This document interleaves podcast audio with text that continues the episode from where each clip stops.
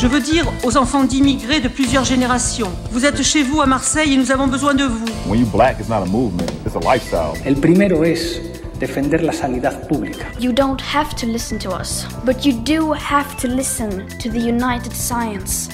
Esteri, il giro del mondo in ventiquattro ore. Un saluto ai nostri ascoltatori e ascoltatrici di Radio Popolare e Popolare Network. Sommario della puntata. Striscia di Gaza.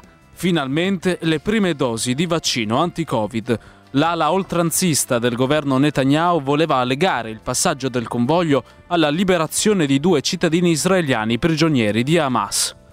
Stati Uniti-Iran. Voglia di dialogo sul nucleare, ma nessuno vuole fare il primo passo. Oggi la guida suprema, l'Ayatollah Ali Khamenei, ha detto che si aspetta dall'Occidente fatti e non più promesse.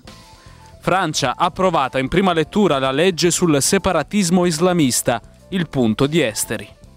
Play First, quest'estate più gioco e meno scuola per i bambini. Lettera aperta al governo britannico di un gruppo di psicologi infantili e specialisti dell'educazione. Romanzo a fumetti.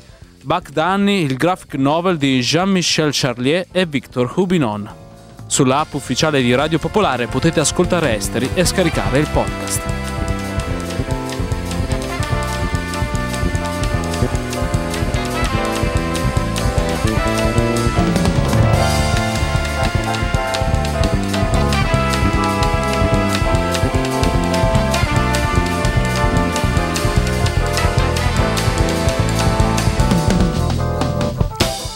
Partiamo dalle notizie. L'O M S ha allertato sei paesi africani sul rischio di possibili casi di Ebola dopo che la Guinea ha annunciato di avere un focolaio della malattia in corso con fino a dieci casi. L'allarme riguarda Senegal, Guinea-Bissau, Mali, Costa d'Avorio, Sierra Leone e Liberia, con questi ultimi due che erano stati interessati anche dalla grande epidemia del duemilaquattordici che era partita proprio dalla Guinea. Inizia oggi la campagna di vaccinazioni in Giappone con le prime dosi del vaccino Pfizer messo a disposizione per circa quarantamila operatori sanitari selezionati. Al gruppo iniziale seguiranno i circa tre virgola sette milioni di operatori nel settore medico tra dottori e infermieri. A partire da aprile il governo punta a vaccinare trentasei milioni di persone con più di sessantacinque anni di età che costituiscono il ventotto per cento della popolazione giapponese. A oggi Tokyo ha comprato cinquecentoquaranta milioni di dosi di Pfizer, Moderna e AstraZeneca. In Perù il Parlamento ha approvato la creazione di una commissione che indagherà sul caso delle quattrocentottantasette personalità, tra cui due ministri e un ex presidente, vaccinati segretamente nelle settimane scorse prima dell'avvio della campagna nazionale di vaccinazione. Anche la magistratura ha avviato un procedimento giudiziario per determinare l'esistenza di reati contro la pubblica amministrazione. È in corso uno scambio di prigionieri tra Israele e Siria dopo l'arresto da parte delle autorità siriane di un cittadino israeliano penetrata illegalmente in territorio siriano proveniente dalle alture contese del Golan. Lo ha riferito l'agenzia governativa siriana Sana, che ha precisato che lo scambio di prigionieri sta avvenendo grazie alla mediazione russa. Ungheria, c'è una piccola speranza per Club Radio, l'emittente indipendente silenziata dal governo Orbán con lo spegnimento della frequenza di Budapest novantadue virgola due. L'autorità sui media, l'organo governativo, l'ha inserita nella gara d'appalto per la stessa frequenza. Intanto, aspettando una risposta del governo, Club Radio continua a trasmettere online. Questo è l'intervista, questo, questa è l'intervista al direttore di Club Radio, Meaili Ardi. We have uh, switched off uh, the normal terrestrial frequency on Sunday at midnight. Abbiamo spento le nostre frequenze terrestri domenica a mezzanotte con una maratona radiofonica molto lunga, durante la quale abbiamo detto addio alla nostra frequenza. Lunedì mattina abbiamo scoperto che ventunomila persone si erano collegate a Club Radio online e siamo diventati, almeno su internet, la radio numero uno in Ungheria. È un'ottima notizia, ma gli ascoltatori sono ancora solo un quarto di quelli che erano. Ci sono molti problemi tecnici, perché abbiamo molti ascoltatori anziani, ma molte persone si sono offerte volontarie sia per donare i loro vecchi smartphone alle persone più anziane, insegnando loro anche come utilizzarli, sia per dare consigli tecnologici a chi ne ha bisogno. Abbiamo ricevuto tantissima solidarietà. Questo ci dice che i programmi che Club Radio offre vanno incontro ai bisogni degli ascoltatori ed è la prova più forte del fatto che quello che stiamo facendo è giusto. Esteri,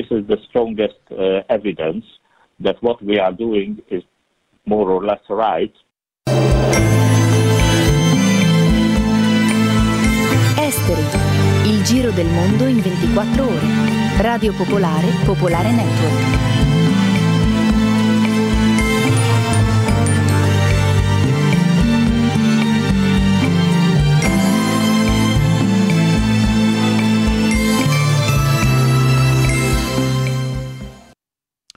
L'ala oltranzista del governo israeliano ha voluto fino alla fine legare il passaggio di un convoglio verso Gaza con le prime dosi del vaccino russo Sputnik alla liberazione di eh, due cittadini israeliani prigionieri di Hamas. Oggi finalmente è, stata, è stato autorizzato il convoglio. Sentiamo il servizio di Martina Stefanoni. Mentre tutto il mondo ha gli occhi puntati con interesse e speranza su Israele e sulla sua campagna vaccinale, che avanza a passo sostenuto, sembra però voltare lo sguardo davanti a Gaza, che solo oggi ha ottenuto le prime dosi di vaccino anti-Covid diciannove. Dopo giorni Israele ha infatti autorizzato l'ingresso a Gaza di mille dosi del vaccino russo Sputnik, provenienti dal Ministero della Sanità di Ramallah. Sono dosi destinate al personale sanitario e sono le prime ad arrivare nella striscia dall'inizio della pandemia.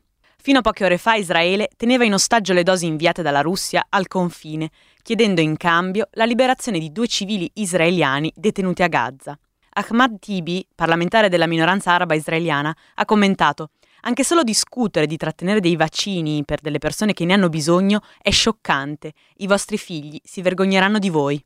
A Gaza vivono circa due milioni di persone e le autorità sanitarie hanno segnalato più di cinquantatremila casi di coronavirus e cinquecentotrentotto morti. Nei reparti di terapia intensiva i medici e gli infermieri continuano a lavorare con i pazienti Covid senza aver potuto ricevere il vaccino, mentre i vicini colleghi israeliani sono già stati tutti vaccinati. Secondo le leggi internazionali, Israele dovrebbe assistere dal punto di vista sanitario i palestinesi in quanto forza di occupazione. Israele però, appellandosi agli accordi di pace di Oslo degli anni novanta, ha sempre rifiutato questa responsabilità. Per le pressioni ricevute dalla comunità internazionale però Israele questo mese aveva consentito a trasferire nei territori palestinesi cinquemila dosi del vaccino Moderna, che dovrebbero arrivare nei prossimi mesi. Per questo forse è ancora più preoccupante che Gaza abbia dovuto aspettare giorni prima di poter ricevere le mille dosi di Sputnik donate dalla Russia e che semplicemente scuotendo la testa Israele possa tenere in ostaggio migliaia di persone, impedendo loro di accedere ad un vaccino in grado letteralmente di salvare la vita. Esteri, Radio Popolare, Popolare Network, dal lunedì al venerdì dalle diciannove alle diciannove e trenta.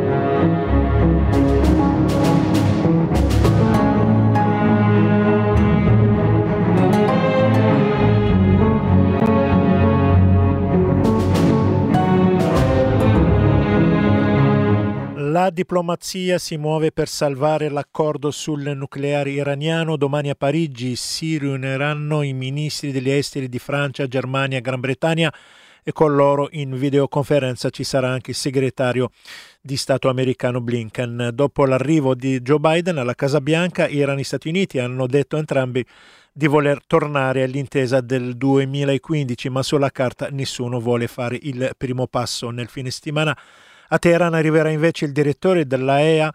Dalla prossima settimana l'Iran potrebbe limitare l'ispezione dei suoi eh, eh, esperti nei siti nucleari. Sentiamo il servizio di Emanuele Valenti. La guida suprema iraniana, l'Ayatollah Ali Khamenei, ha detto oggi che per quanto riguarda l'accordo sul nucleare si aspetta dall'Occidente fatti e non più promesse.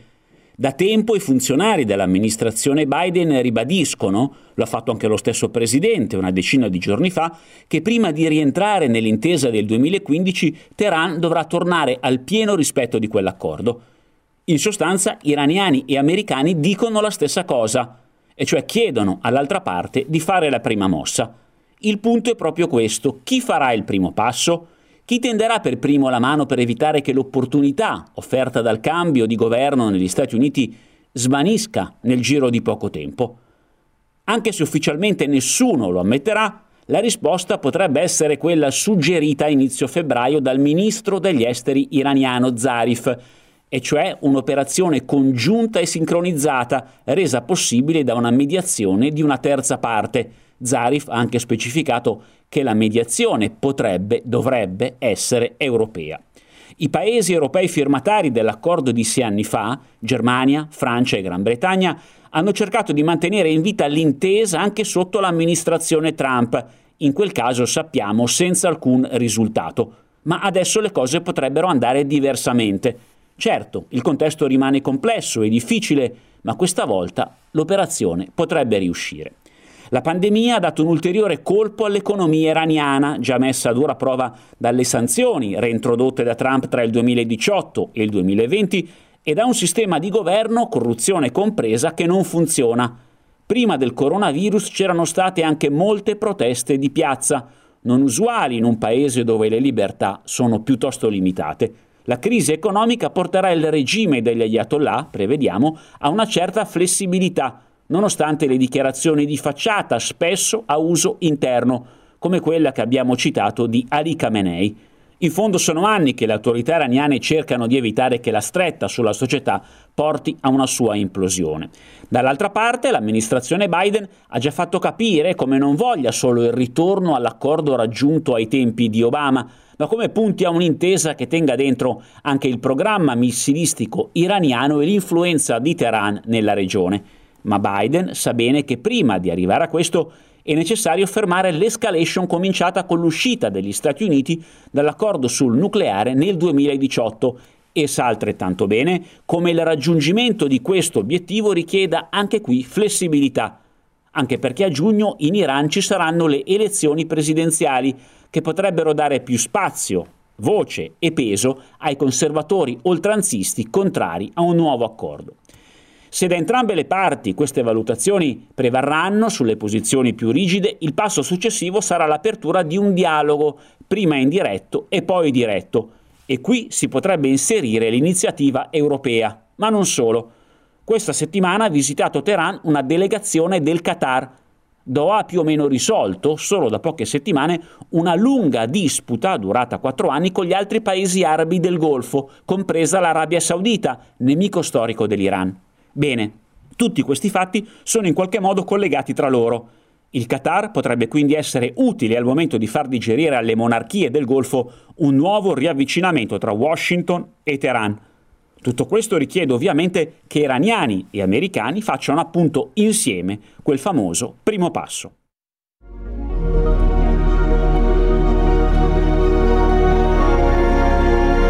Il podcast di Esteri è sui siti di Radio Popolare e Popolare Network.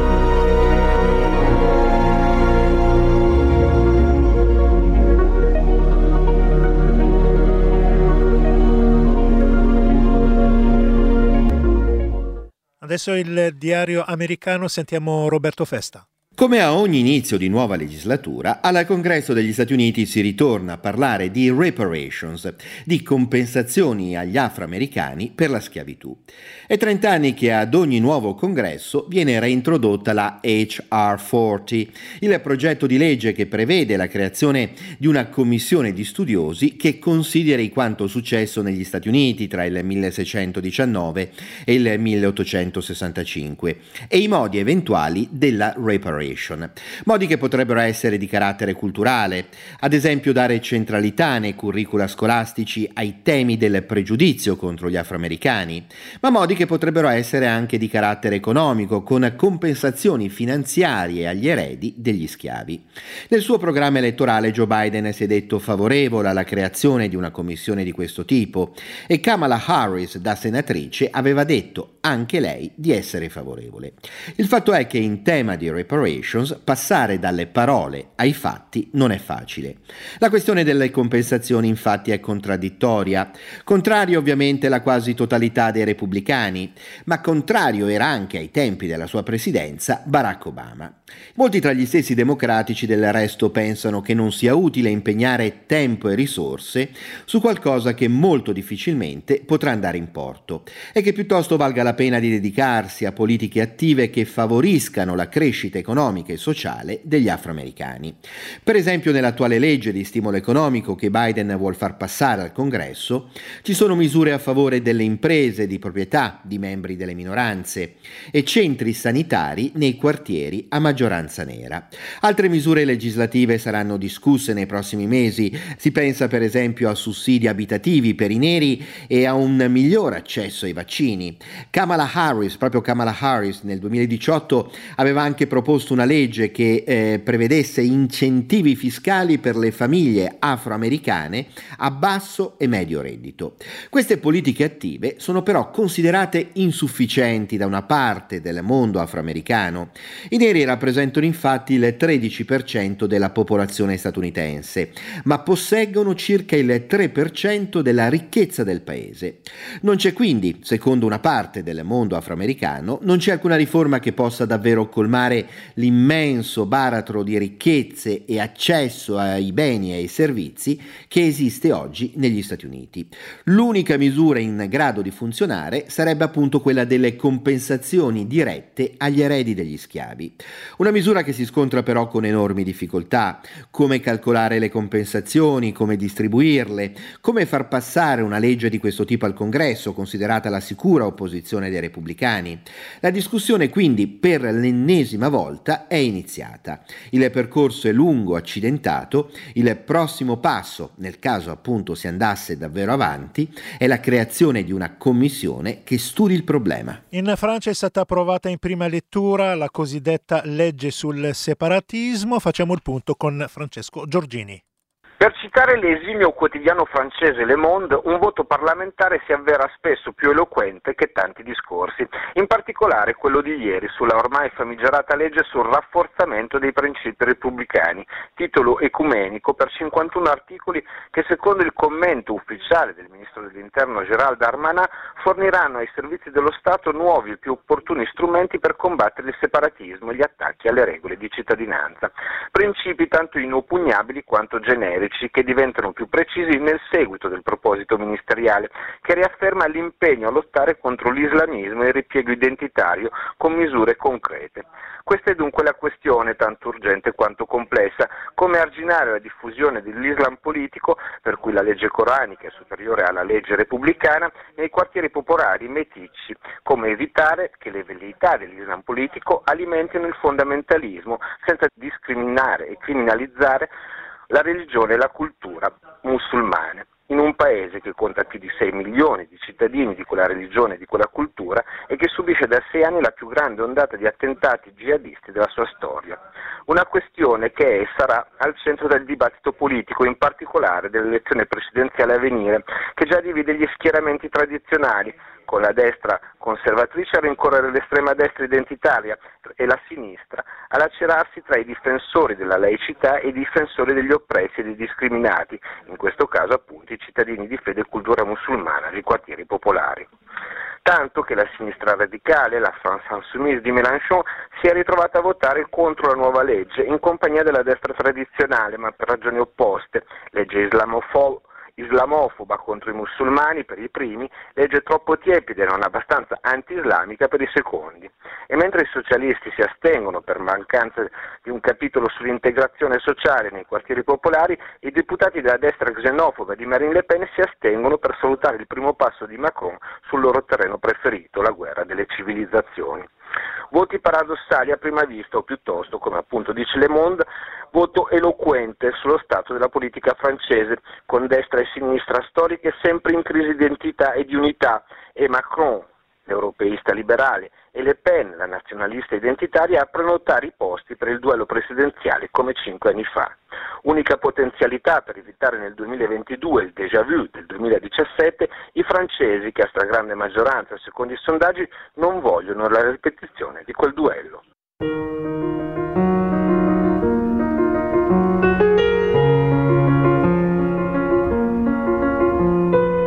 State ascoltando Esteri, Radio Popolare, Popolare Network.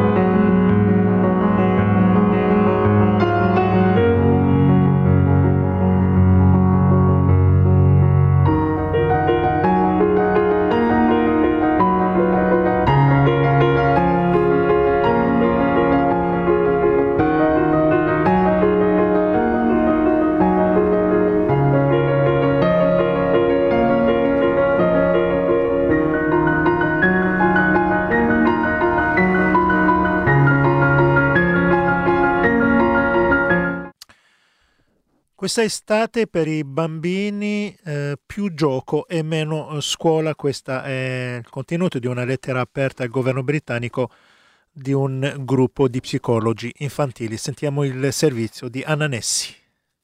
È necessario che gli studenti recuperino durante le vacanze estive le ore perse a scuola a causa del confinamento.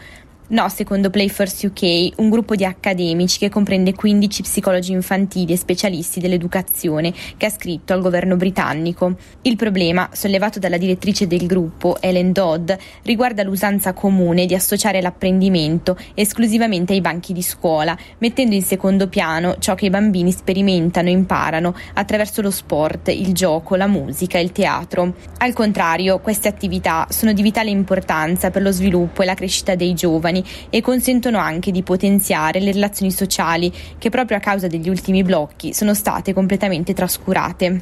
Corriamo il rischio di causare ulteriori danni alla loro salute mentale e al loro sviluppo, ha detto la professoressa, aggiungendo anche i bambini, gli insegnanti e i genitori hanno bisogno di tempo e spazio per riprendersi dallo stress dell'anno passato. Dunque, la scuola estiva, le giornate scolastiche estese e le vacanze più brevi non agevolerebbero gli studenti, ma li costringerebbero ad uno sforzo esagerato.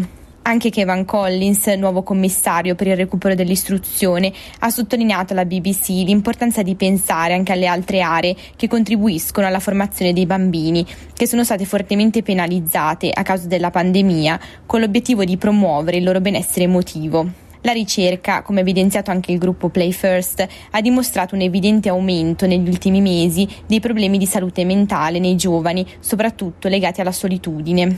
Quindi, come parte del processo di recupero scolastico, i bambini hanno bisogno di tempo per giocare con i loro amici, per stare all'aperto e fare attività fisica. Infine, graphic novel. Prima di sentire Maurizio Principato, a tutti un caro saluto da Sciauchi. Arrivano in tutte le edicole italiane, per la collana della Gazzetta dello Sport denominata Il grande fumetto di aviazione, le avventure aeree del colonnello Buck Danny. Il piano dell'opera prevede al momento quattordici uscite settimanali e ogni uscita conterrà due storie complete, pubblicate originariamente negli anni in cui il fumetto e il cinema sottrassero ai romanzi il potere di far sognare le giovani generazioni. Le epiche gesta di Buck Danny comparvero per la prima volta sulle pagine del celebre settimanale fumetti Le Journal de Spirou nel millenovecentoquarantasette. La collana di cui parliamo qui parte con il tredicesimo capitolo della bibliografia di Buck Danny, intitolato Un aereo non è rientrato e pubblicato per la prima volta nel millenovecentocinquantaquattro. Le fonti di ispirazione sono chiare: il personaggio Steve Kenyon creato da Milton Caniff per quanto riguarda il fumetto e commedie brillanti come Operazione Sottoveste di Blake Edwards con Cary Grant e Tony Curtis per quanto riguarda il cinema. Gli autori di Buck Danny sono lo sceneggiatore Jean-Michel Charlier e il disegnatore Victor Hubinon, che si avvalsero del prezioso supporto di Georges Trois-Fontaines, all'epoca redattore del Le Journal de Spirou e grande esperto di aviazione. Un trio belga che porta nel fumetto elementi solidi che danno spessore e precisione alla narrazione, in termini di contesto storico, descrizione tecnica e struttura narrativa. Il segno di Victor Hubinon è realistico, meticoloso, dettagliato e al contempo venato di humor. Tutto questo dà modo allo sceneggiatore Jean-Michel Charlier di organizzare intermezzi o siparietti estemporanei piuttosto comici. La storia comincia, la storia di cui parliamo oggi, comincia con l'atterraggio, anzi appontaggio, come viene indicato usando un termine tecnico, del colonnello Buck Danny e della sua squadra composta da Thumb e dal giovane Sunny sulla portaerei Valley Forge. La prima missione che si trovano ad affrontare, coadiuvati dagli altri piloti della portaerei, è l'incursione inaspettata di un aereo coreano che viola i confini aerei in tempo di pace. Durante una successiva missione, gli aerei di altri due piloti della Valley Forge, ovvero Tim e Fred, collidono in volo a causa dell'assenza di visibilità dovuta a un banco di nuvole. Fred si salva, Tim sparisce nel nulla. I colleghi di Tim e Fred accusano quest'ultimo di essere il responsabile della presunta morte di Tim e auspicano l'allontanamento di Fred, ma il colonnello Buck Danny comprende che la punizione non è una strada sensata da perseguire e con perseveranza aiuta Fred a riacquistare fiducia in sé e lo porta a riabilitarsi agli occhi di tutti. Una storia che potremmo definire classica perché arriva dal passato e si basa su valori e assunti di altri tempi. Il punto è che la definizione classica coincide con un concetto basilare, ovvero che storie come Buck Danny sono scuola del fumetto. I dialoghi, la definizione dei personaggi, l'introspezione psicologica, lo sviluppo dei fatti, lo studio delle inquadrature e degli angoli di ripresa, l'importanza attribuita agli aspetti tecnici, ovvero agli aerei e alle manovre di volo, tutto è di livello altissimo. Buck Danny è un esempio formidabile di fumetto al contempo istruttivo e divertente, una forma di intrattenimento che insegna qualcosa o molte cose a chi legge e che ancora oggi danno un grande piacere. Buck Danny, il grande fumetto di aviazione di Jean-Michel Charlier, Victor Hubinon e Georges Trois-Fontaines, novantotto pagine a colori brossurato, in vendita con la Gazzetta dello Sport, quattro virgola novantanove euro oltre il costo del quotidiano. Avete ascoltato Esteri, un magazine di Radio Popolare.